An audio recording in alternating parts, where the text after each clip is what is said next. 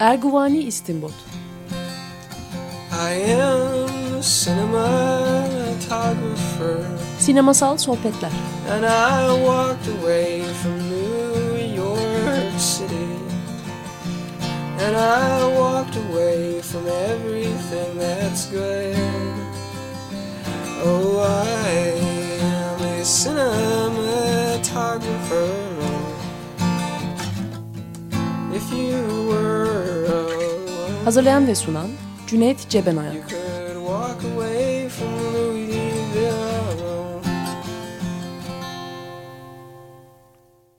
Merhaba, Açık Radyo 94.9'da e, Erguvan İstinbot programındayız. Ben Cüneyt Cebenoyan, konuğum Tan Tolga Demirci ile e, Laos Karaks'ın Move Song, Kötü Kan, Türkçe'de nasıl oynadı tam hatırlamıyorum ama. Evet, e, zannediyorum aynı isimde. öyle Kötü mi? Kan. Kötü Kan. Evet. Kötü Kan'ını konuşacağız. Hoş geldin. Merhaba, hoş bulduk. Em, klasik e, bir cümlem daha var benim filmde e, programda. O da şu e, filmin e, twistlerini bilmem nelerini açıklamaktan çekinmiyoruz. Spoil ediyoruz her şeyi gerekirse. E, gerekmese de. Çünkü filmi seyrettiğinizi varsayıyoruz ama bir de işte özet geçiyoruz. Yakın zamanda seyretmeme ihtimaliniz üzerine. Böylece bir özetle başlayıp oradan e, işte Ee, film, filmin sinopsisinden bir anlamda değil mi? Evet bir anlamda öyle evet. Bir hatırlatma şeyi yani. Evet. Aslında e, birden çok hikaye taşıyan bir film, birden çok anlatısı olan bir film ama e, şöyle söyleyebiliriz. E, STBO isminde bir virüs var ve bu virüsün e, çalınması gerekiyor. E, bu anlamda da birisi görevlendiriliyor Alex isminde. Filmin temelinde, yüzeyinde bir soygun öyküsü var. E, ama çok altında e, bu soygun öyküsünün e, arka planda bir e, sadece basit bir motif olduğunu görüyoruz. Daha içte, daha dipte bir aşk öyküsünü anlatıyor film. E, Alex'le Anna'nın aşkı ama bu imkansız bir aşk çünkü Anna kendisinden asırlarca büyük bir başka e, erkeğe aşık. Dolayısıyla tuhaf, içine girilmeyen bir odipal üçgen içerisinde bu aşkı anlatan film e, daha üstte de bir soygun e, motifi etrafında dönüyor. Hı hı. Ee, belki biraz daha e, dallandırabiliriz. Ee, şey e, Alex e, bir defa Denis Lavan oynuyor. Evet. Ee, bir anlamda yönetmenin alter egosu. Hep öyle olmuş. E, özellikle ilk üç filminde Boy Meets Girl, e, Mauvais Sang ve e, Les Amants de Pont-Neuf filmlerinde hep e, Alex karakterinde Denis Lavan'ı görüyoruz. Hı hı. Denis Lavan'ın babası e, bu iki e, ne diyeyim e, şeyi virüsü yak, e, çalmaya çalışan bir tür gangsterler mi onlar? Nelerse evet, öyle onlar bir şey. birer gangster, bir gangster ve e, rakibi de Amerikalı kadın e, Hı hı. adı altında filmde teşhir edilen e, kötü anne modeli. E, hem Amerikalı olduğu için hem de e, kelimenin tam anlamıyla e, korkunç, e, fanfatal bir görsele Hı hı, e, hı sahip olduğu için. E, dolayısıyla çok tuhaf odipal üçgenler var. Tek bir üçgen yok. Aslında üç üçgen var ama e, biraz virüsten aslında bahsetmek istiyorum. STBO e, ismindeki virüs e, aşık olmadan e, seks yapan insanlara geçen bir virüs. Bunun nasıl bir ahlaki uyarı olabileceğini düşünmedim açıkçası. Ama e, Karax diyor ki eğer aşık olmadan e, cinsel bir münasebete girerseniz e, STBO virüsünü kapıp e, ölümcül bir hastalığa sahip olabilirsiniz mesajını veriyor. Hatta ve hatta o kadar e, acımasız bir virüs ki bu. Siz aşık olabilirsiniz ama partneriniz size aşık değilse Evet. yine aynı e, virüs sizi kötü bir şekilde etkili. Kesinlikle öyle. Dolayısıyla e, AIDS yanında çocuk oyuncağı gibi Evet. kalır STBO'nun yanında. Evet. E, virüsün Amerikan sermayesini temsil eden Darley Wilkinson adındaki bir gökdelenin en üst katında e, korunuyor olması da manidar bir mesaj. E, Doğru. niçin işin içerisinde Amerikan sermayesi var? E, ya da rakip neden Amerikalı kadın motifi içerisinde filmde e, yer alıyor? açıkçası politik bir mesaj mı yoksa duygusal bir mesaj mı e, çok fazla üzerinde e, durmadım. E, pek durmak istemedim ama. E, evet tabii çok fallik bir simge olduğunu da ben düşünmemiştim o kulenin ama o da çok açık bir şekilde öyle değil mi? Kesinlikle yani. öyle. Özellikle Amerikan sermayesini temsil eden bir mimari e, fallik bir yapı. Hı hı. Filmi ilk kez e, 1994 yılında Vecdi Sayar'ın iki film birden e, kuşağında e, izlemiştim. E, üniversite e, ikinci sınıftaydım. E, o andan itibaren filmin yönetmeni, filmin kendisi ve benim aramda bir aşk üçgeni doğdu. E, benim için çok önemli bir film. E, yaklaşık 60'a yakın bir izleme oldu. E, ve filmi e, çoğu e, üniversitede seminer olarak e, çözümlemeye çalıştım. E, ya da film festivalinde ya da e, workshoplarda. E, bu aşk üçgeni e, 20 yıl kadar devam etti. Fakat 20 yılın sonunda filmle ben e, Karaks'ı bu aşk üçgeninden çıkarmaya karar verdik. e, gerçekten de Boğaziçi Üniversitesi'ne Karaks ilk kez geldiğinde... E, 20 yıldır filmi analiz etmeye çalışan ben filmde anlayamadığım 4-5 tane soruyu e, ve o soruların görselini scan edip e, Boğaziçi Üniversitesi'nde konuşması sırasında Karaks'a gösterdim. Ee, çok Skenleri nasıl gösterdin? E, uzanarak e, dedim ki bakın dedim size bir e, beş sorum var. Beş ayrı e, scan edilmiş frame'im var. Bunları analiz eder misiniz? Ben uğraştım e, ve beceremedim gibi. Çok teknik. Niçin üst açı kullandınız gibi. Ya da şu anda duvar kağıdının üzerindeki motif ne anlam taşıyor gibi.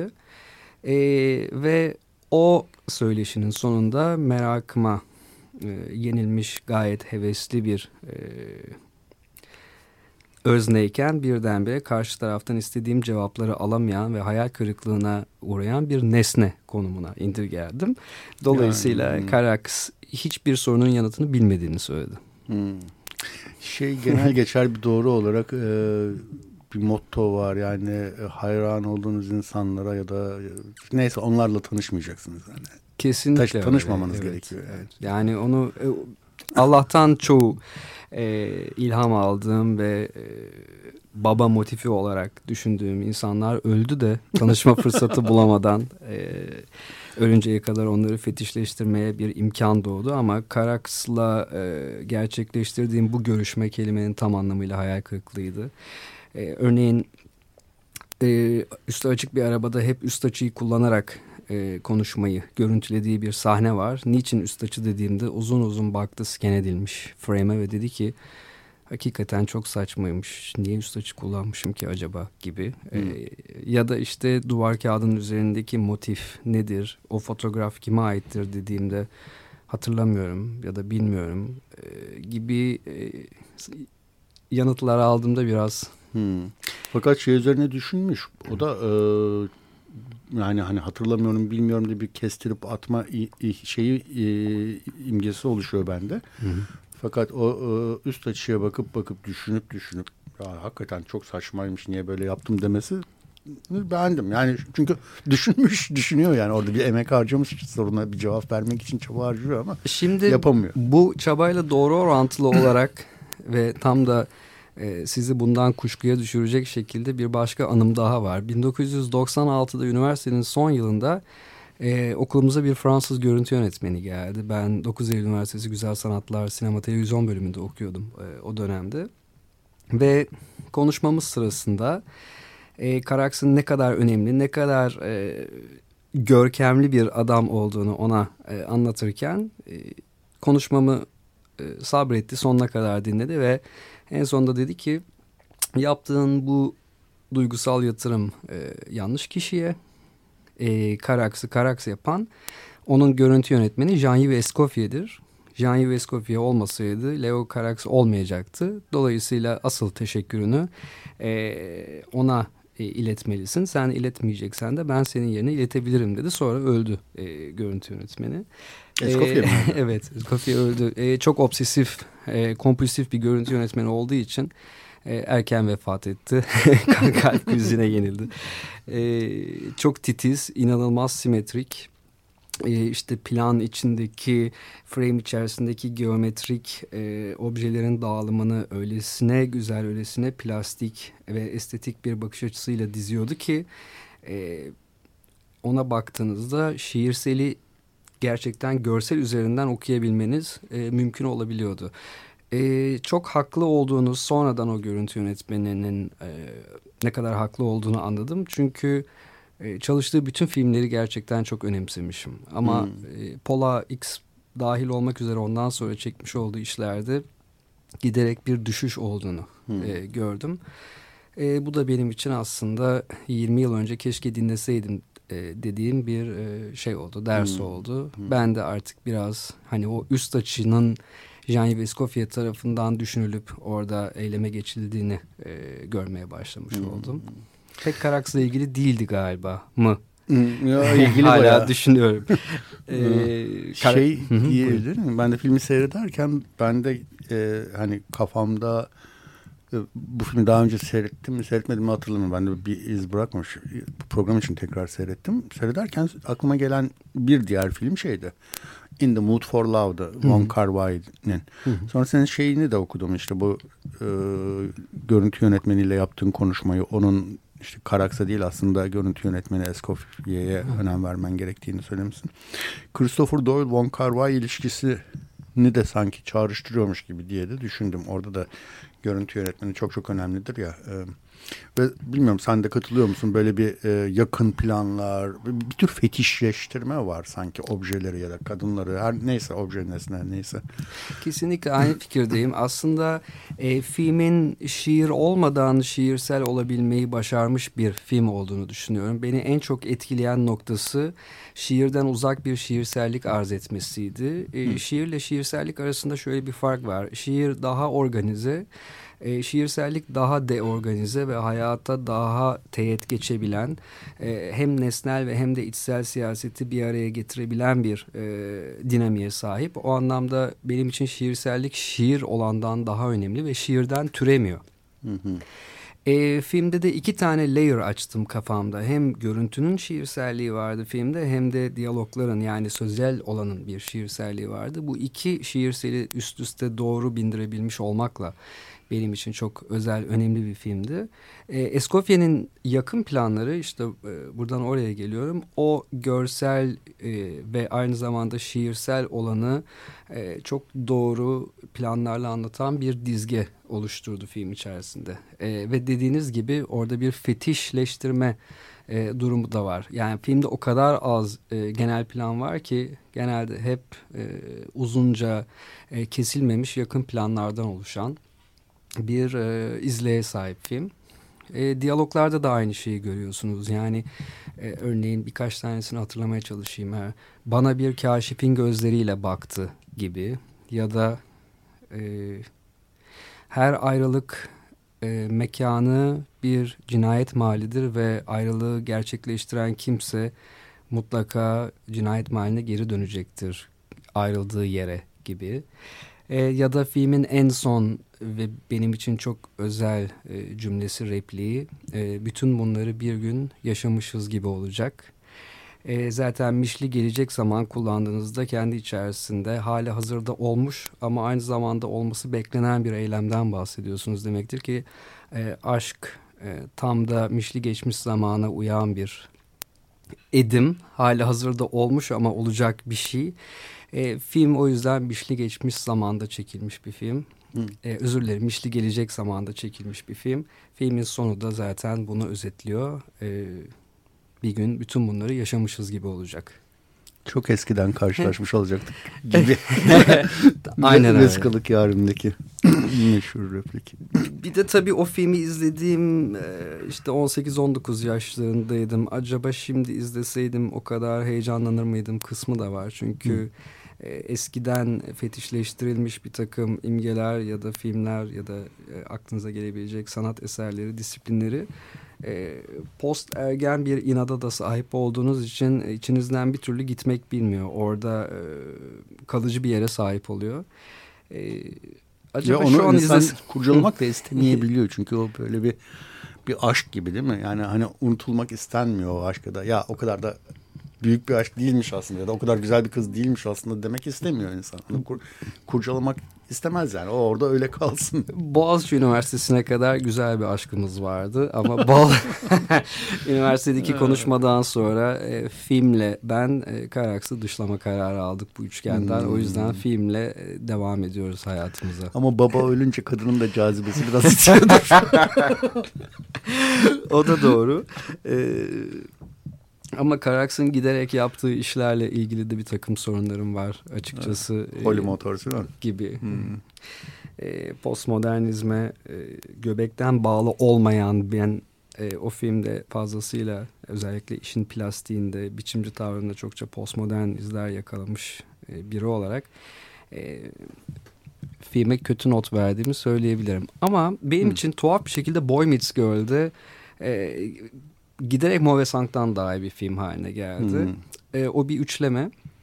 Move Sang'la zaten e, Boy Meets Girl arasında baya baya bir şeyler de var. Toma karakteri var, kızın aldatması hikayesi var, sıcak dalgası var.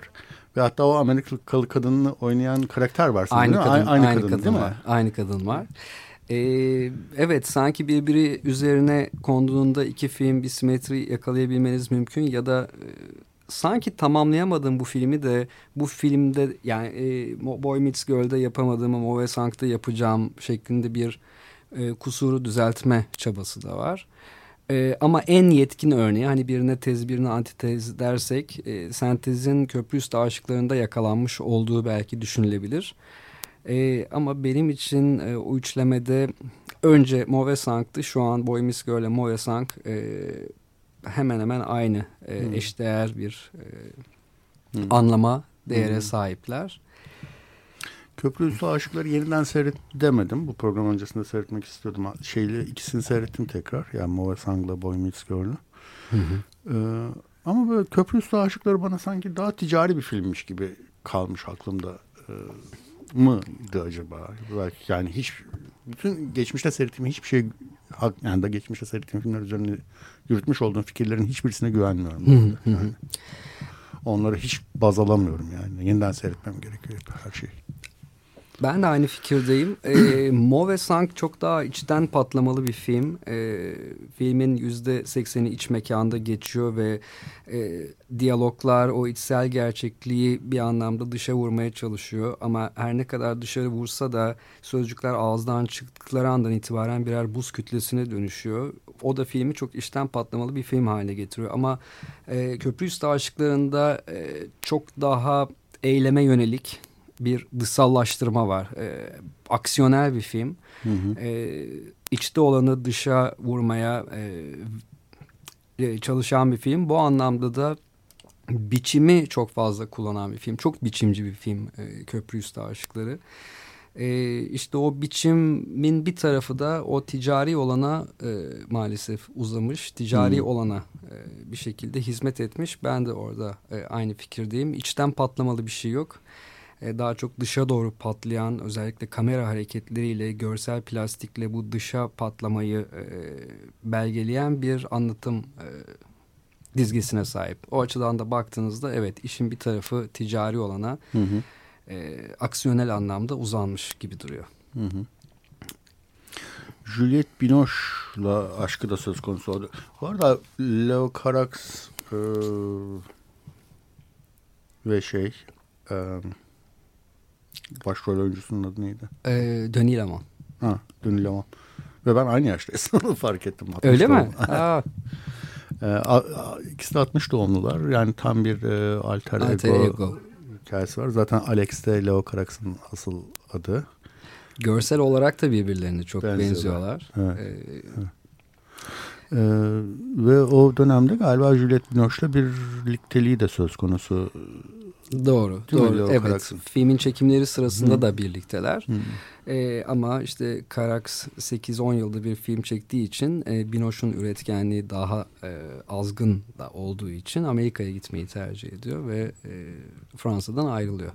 Öyle mi? Binoche mu ayrılıyor? Evet, e, Damage filmini çekiyorlar. Ha, Louis Malle ile. Louis, e.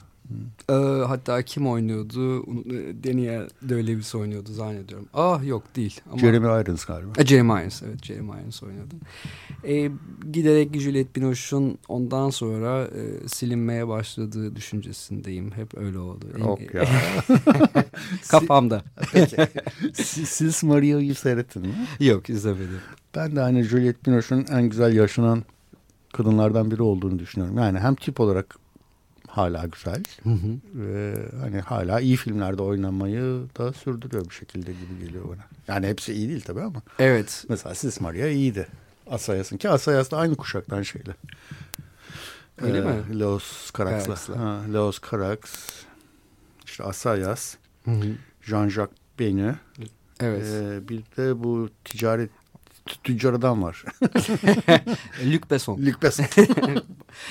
Dör, dör, dördü, bir, dördü bir grup yani ilk yani ilk çıktıklarında bir tür yeni yani yeni dalganın yeni dalgası gibi bir Evet var ama. ikinci yeni dalga olarak da Hmm. geçtiler. Hmm. Aslında e, Carax'ın e, etkile, etki alanı içerisinde olduğu iki önemli e, akım var. Bunların birincisi e, Fransız şiirsel gerçekçiliği, diğeri ise Fransız yeni dalgası. E, Fransız yeni e, Fransız şiirsel gerçekçiliğinde e, Jean Cocteau'dan çok etkileniyor. René Clair'den etkileniyor. Jean Vigo'dan etkileniyor. Marcel Carné'den aynı şekilde etkileniyor. Hatta Cocteau'dan öyle bir e, etkilenme süreci var ki e, Mauvais Sank'ın bir sahnesinde e, işte Alex e, bir gangsterle e, oturup bir şeyler içerken ve e, soygun üzerine pazarlık yaparken e, birdenbire e, gangster diyor ki şu şurada gördüğün kişi Jean Cocteau mu diyor. E, Alex bakıyor diyor ki Jean Cocteau öldü diyor. Gangster de diyor ki yo yo hayır dikkatli bak. Bak kıpırdıyor diyor. E, mesela bu önemli bir referans. E, Hmm. Cocteau Carax ilişkisi adına. E, ondan sonra da tabii ciddi bir Godard hayranı. Hatta Godard'ın e, bazı filmlerinde oyunculuk da yapıyor. E, King Lear da yapıyor. E, Şeyi de ben ona benzettim. Ee, e, Oğlan Kıza Rastlar'da e, bir dans step sahnesi var ya. evet, O step sahnesi bana nedense şeyi hatırlattı. A, a, a Banda Par. evet. Onu hatırlattı. Orada Andapart'taki e, Anna Karina'nın dansı. e, dansı Ha. e, çokça etkileniyor. E, özellikle e, yeni dalganın şey e, Godard'ın kolaj mantığından e, çok etkileniyor. E, fakat yine de ne kadar etkilense de Carax'ın filmleri epizotik olmaktan ziyade çok daha derli toplu bir e, dramatik anlam ve yapı üretiyor. E, bu anlamıyla da Godard'dan ciddi anlamda ayrılıyor Hı hı. aslında. E, ama dediğim gibi yani benim için filmin şiirden uzak şiirselliği hem görsel hem de e, sözel olana yayılmış olan şiirselliği e, belki de 20 yıldır e, beni etkisi alanında e, tutan ve filmle aramdaki en önemli fantazi alanı. Zaten evet filmin hani bir nasıl diyeyim öykü olarak öyle çok ne bileyim bir çok güçlü bir yapısı olan bir öyküsü olduğunu söylemek zor. Yani o e, görsellik, müzik, Hı. ışık oyunları, e, arada siyah beyaz filmlere göndermeler. Siyah beyaz filmlerden de çok daha doğrusu sesli sinemadan çok Etkileniyor. Etkileniyor. Özellikle rüya sahneleri, filmin Hı. rüya sahneleri böyle sepya'ya yakın bir siyah beyaz e, plastik bir anlayışla çekiliyor. E, filmin rüyalara da aslında çok yakın olduğunu düşünüyorum. E, dolayısıyla filmde Binoche'un pardon Binoche'un değil Alex'in de rüyasını anlattığı bir sahne var. E, Alex rüyası hakkında konuşurken aslında filmin tamamındaki o konuşma dizgesine çok yakın cümleler kuruyor. Yani filmin tamamı da bir e, rüyamış e, izlenimi sunuyor. Hem Hı.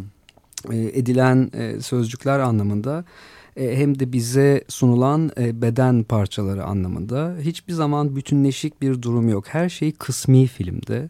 E, beden parçaları e, çok kısmi, sözcükler kendi içerisinde çok kısmi ve e, bir türlü bütüne ulaşamıyoruz. Bir türlü bütünü göremiyoruz. E, normalde bir Amerikan filmi, e, konvansiyonel bir Amerikan filmi izlediğinizde işte genelde e, genel planla başlar. Önce nerede olduğumuzu biliriz. E, sonra hangi zamanda olduğumuzu biliriz ve e, birkaç dakika içerisinde de kimlerle muhatap olacağımızı artık kimin peşine takılıp özdeşleşip de sonradan e, katarsise ulaşabileceğimizi yani kahramanı tanırız. E, bu film tuhaf bir şekilde genel planlı değil e, detay planlarla başlayan ama bir türlü açılamayan yani genel plana e, gidemeyen bir e, yapı içeriyor. Hı hı. E, dolayısıyla e, biz önce kendimizi hayli derinde buluyoruz ve yüzeye çekmek için e, gerekli e, dinamikler bize sunuluyor. Fakat biz onları kullanamadan mış gibi yapıp sanki yüzeye çıkmış gibi yapıp ama e, derinde kalmaya devam ediyoruz. Yani bir çözüme ulaşmıyor film daha büyük bir sorunla bitiyor.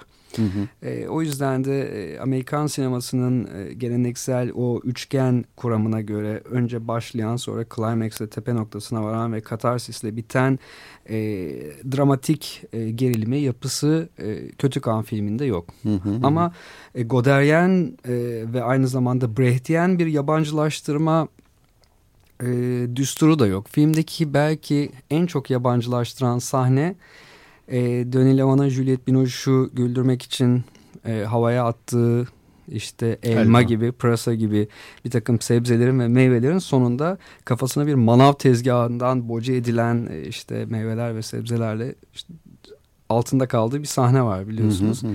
Belki filmin en Brett yani en yabancılaştıran e, yani gerçekçilikten o. en uzak olan sahnesi o. Sahnesi o evet. E, fakat o kadar güzel kuruyor e, kuruyor ki o rüya kurgusunu o bile e, çok fazla yabancılaştırmıyor. Yani e, filmin içerisinde sırıtmak yerine filmi bir parçası haline gelebiliyor hmm. tuhaf bir şekilde. Evet. Peki e, şimdi bir, bir filmden bir parça çalalım sonra tamam. istersen başka alanlara girelim. Tamam peki. Tamam. Ee, Serge Reggiani'den neydi? Çalacağım Je pas regret mi? Evet. Regret. Regret. ee, merhaba 94.9 Açık Radyo'da Erguvan İstinbot programındayız. Ben Cüneyt Cebenören, konuğum Tan Tolga Demirci ile e, Mova Sang Kötü Kan filmini konuşuyoruz. Leos Karaks'ın. Ee, istersen şu e, filmdeki ödipal üçgenleri bir bakalım mı? Ee, ne bileyim film mesela bir baba figürünün aslında hiç tanımadığımız babasının ölümüyle başlıyor Alex'in. Ee, sonunda da Alex'in ölümüyle bitiyor. ee, arada bir başka baba figürü daha peydahlanıyor. Ee, Michel Piccoli'nin canlandırdığı ve e, Juliette Binoche'un oynadığı Anna'nın Anna'nın sevgilisi e, baba. Ee, ve ona karşı duyduğu, onu öldürme isteği şeyin falan. Bayağı böyle çok açık ödipal göndermeler var filmde. Var. Ee, öte yandan şöyle bir durum da var. Liz diye bir sevgilisi var. Ee, evet onu, onu Julie Delphi canlandırıyor. Julie Delphi yani canlandırıyor. Filmin kadınları muhteşem. evet. E, Julie Delphi de yürüdü gitti bu arada. Evet. E, son dönemde bayağı e, artık kamera arkasına geçip aynı zamanda yönetmenlik yaptığını e, görüyoruz. Sen ne demiştin onun için? Woody Allen'ın animusu mu? Woody Allen'ın animusu. e, evet bir adeta bir Fransa'da dişi bir Woody Allen havası sezdiriyor filmleri. Hı hı. E, filmde Liz'le e, Döni Lavanda bir e, ilişki içerisinde fakat Döni e, Anna'ya tutulduğu andan itibaren e, Liz'i en yakın e, erkek arkadaşına bırakıyor. Mark adı Orada da bir odipal üçgen var. Şimdi hmm. o odipal üçgenin babası, baba figürü e, Alex. E, Pardon ben demin bir şey kaçırdım. Toma'ya Liz'i kime? Mark değil. Tom. Toma'ya Pardon, pardon Mark değil Toma. E, Toma'ya bırakıyor. E, dolayısıyla Toma, e, Liz ve Alex bir e, odipal üçgen ve bu odipal üçgenin babası Alex, e, oğlu e, Toma ve e, dişi versiyonu, dişi, daha doğrusu dişi figürü e, Liz. Hı hı. Bu birinci üçgenimiz. Hı hı. İkinci üçgende ise Alex çocuk durumuna düşüyor. Hı hı. Çünkü Piccoli e, baba rolünde, e, hı hı. Alex çocuk rolünde ve bu kez Juliet e, dişi figür olarak var. Hı hı.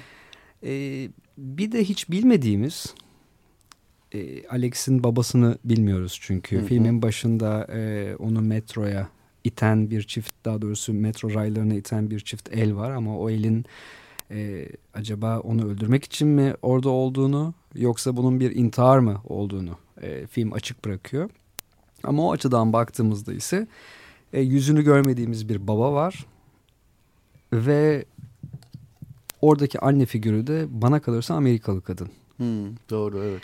Yani e, müthiş dışlananlar, hiç görmediklerimiz ya da hiç tekin bize tekin gelmeyen e, ne kadar figür varsa en tehlikeli e, Oedipal üçgen bana kalırsa ölü olan baba, hesaptan düşülmüş olan baba, e, Amerikalı kadın motifiyle anne ve yine e, Alex'in kendisi. En tehlikeli olması ölü olmasıyla da ilişkili olabilir. Çünkü Tamamen öyle. baş edilemeyecek bir e, yaratık, bir Yaratık. hayalet. E, ve e, hesaptan düşülmüş. Yani insanı şizofreniye iten, insanı psikoza iten bir e, hesaptan düşme hali var.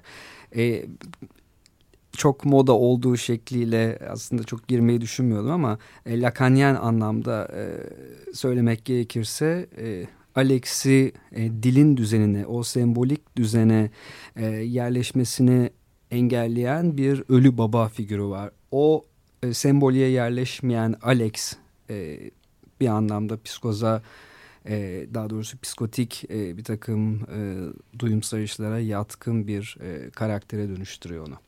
E, ve daha sonra Alex yeniden o sembolik yapıya, o dilin yapısına e, girmeye e, çalışırken e, yeni bir baba figürüne ihtiyaç duyuyor. E, dolayısıyla Piccoli aslında onu o psikotik tavrından kurtaran bir e, yeni baba figürü e, biçiminde karşımıza çıkıyor filmde. Yani ilk üçgen, e, üçgen olamamış bir üçgen. E, babanın yok olduğu, annenin ise e, gayrimeşru olduğu bir üçgen Amerikalı formatında. E, bu e, Alex'i e, regresif anlamda e, giderek e, psikotik özellikler kazandıracakken o yeni bir üçgene ihtiyaç duyuyor ve bu üçgen içerisinde Binoş'u ve Piccoli'yi e, üçgenin iki kenarı olarak kodluyor. Hı hı. Bu arada Ödipal üçgen içinde olmak bir anlamda psikozdan koruyan bir durum. Tamamen öyle. Hı hı. Tamamen öyle. Çünkü e, o üçgeni kabul edip etmemek meselesi önemli. O üçgeni e, yatsıyabilirsiniz, dışlayabilirsiniz. E, dolayısıyla onun içerisinde olmak, onun ürettiği dilin bir parçası olmak en azından kişiyi parçalanmaktan, yıkımdan ve psikozdan koruyan bir dil birliği e, içeriyor.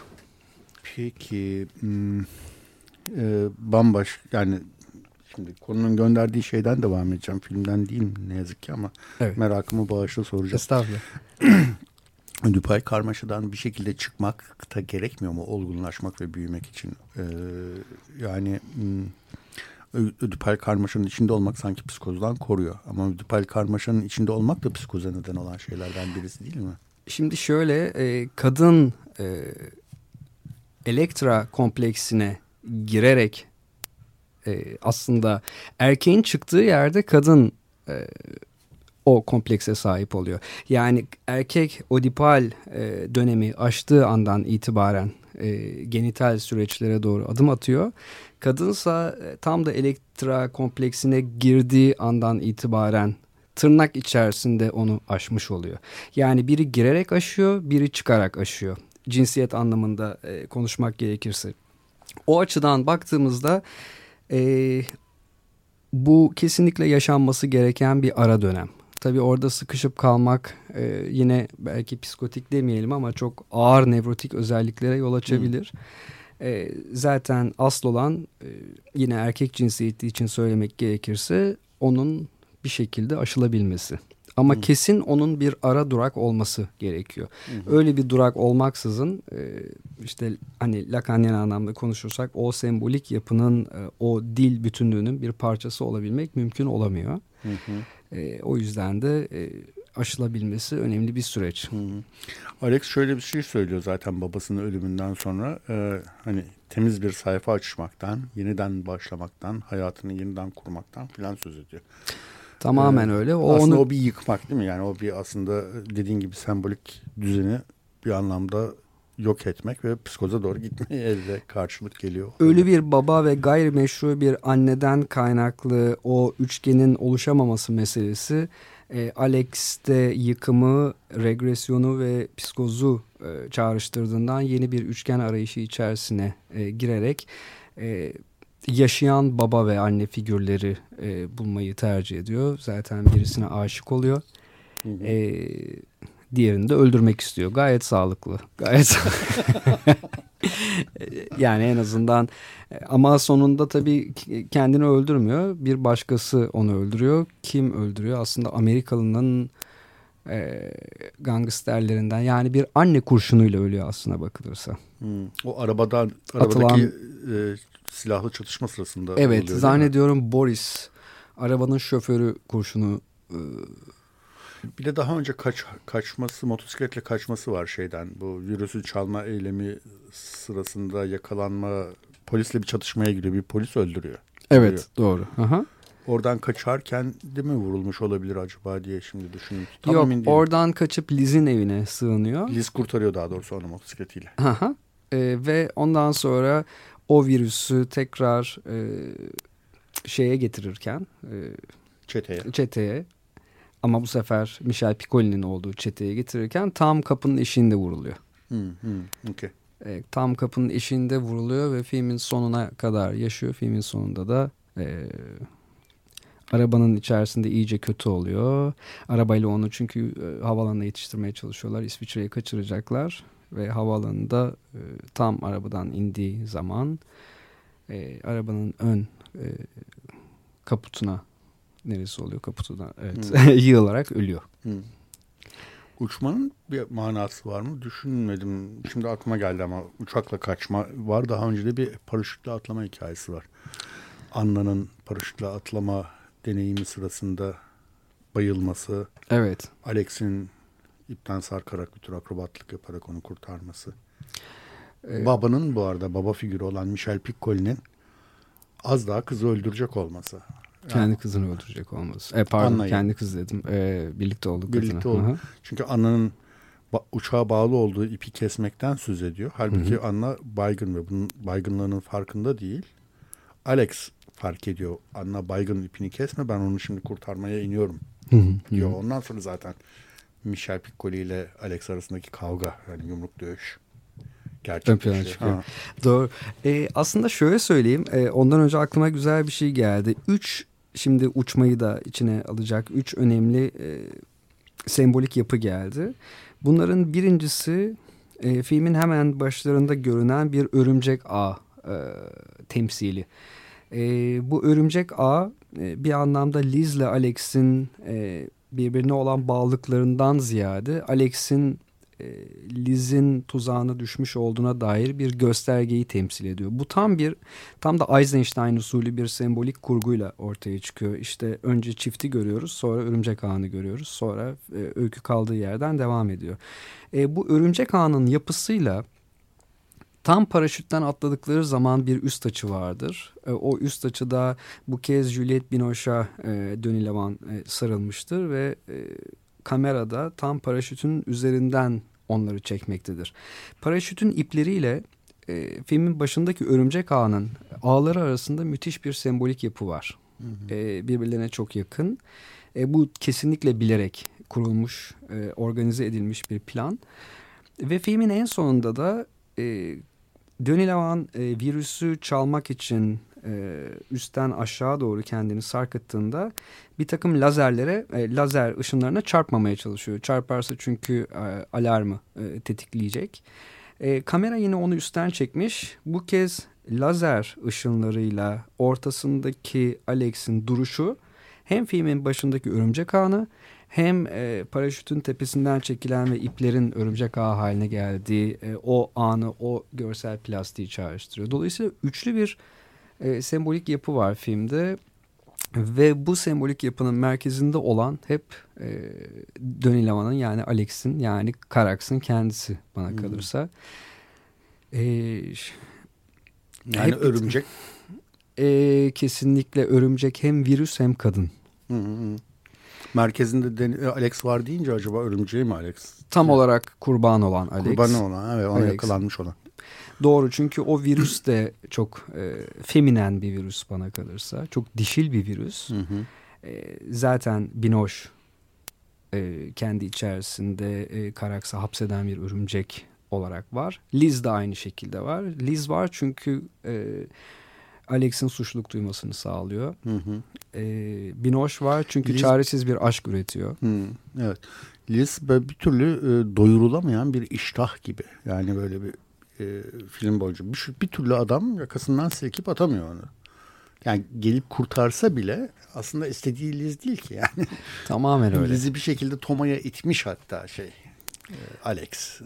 Sana bırakıyorum derken onun cinsel bir ima içermediğini söylemek mümkün değil bence yani. İtmiş Kız- ama Ha. e, fena halde de e, ondan sonra kıskanıyor. E, Evet. Toma ile bir araya geliyorlar e, bir köprünün üzerinde ve e, orada büyük bir dövüşün olması son anda engelleniyor. Aslında e, Alex Liz'i yine de e, terk ettiği bıraktığı Toma'dan e, kıskanıyor. Toma da suçluluk duyup e, kendi e, gözlerinden birini oyuyor.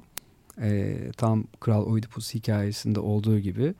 E, çünkü orada da bir Oedipal üçgen var ve diyor ki e, babamın karısıyla yatmış oldum ki o benim anne figürümü temsil ediyor. O halde ben bir gözümü oyayım. E, sonunda dikkat ederseniz gözlerinden bir tanesi bandajlıdır. Evet evet. Gözlerinin bir tanesinin bandaj olduğunu fark ettim ama önceki sahneyi kaçırmışım sanki.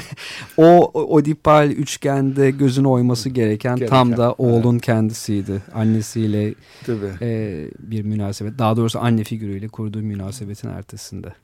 Aynı hikaye şeyde de olması e, enteresan değil mi? Işıklarındaki Ha, köprü üstü aşklarında da yine var. bir gözü evet. bu sefer kadının gözünde bir Hmm. sorun vardı. Da Toma Alex hikayesi e, erkek kadın kızar aslarda da Boy Meets Girl'de de Toma Alex ve kız arkadaş üçgeni Var, var. var, var. O- Orada kızın adı neydi hatırlamıyorum. F, F ile başlıyor değil mi? Aa, onu ben de hatırlamıyorum. Zaten gözükmüyordu. Çok. Aa, ama e, Anna ismi çok önemli onun için. Hatta ben çok etkilenmiştim. 1999 yılında çektiğim ilk kısa filmin adı da e, Anna olmuştu.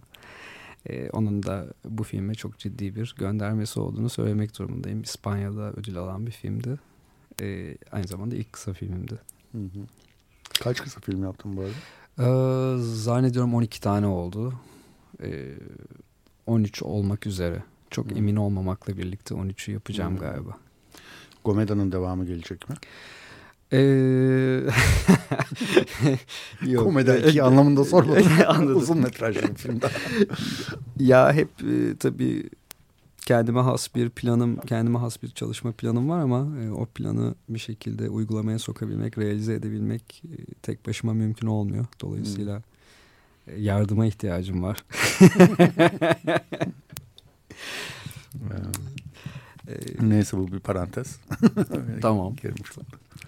Peki bir de şey meşhur bir parça daha var onu çalalım. Ee, zaten de vaktimiz bayağı az kalmış. Ee, filmde çok e, ünlü, ünlü bir sahnesi vardır. Ee, Denis Lavan'ın koştuğu, koşmaya başlamadan önce kendisini yumrukladığı bir tür kamikaze demişsin. Değil mi e, ona? harakiri gibi. Ha, pardon. Ha, Harakiri. kamikaze diyorum. Harekiri evet pardon.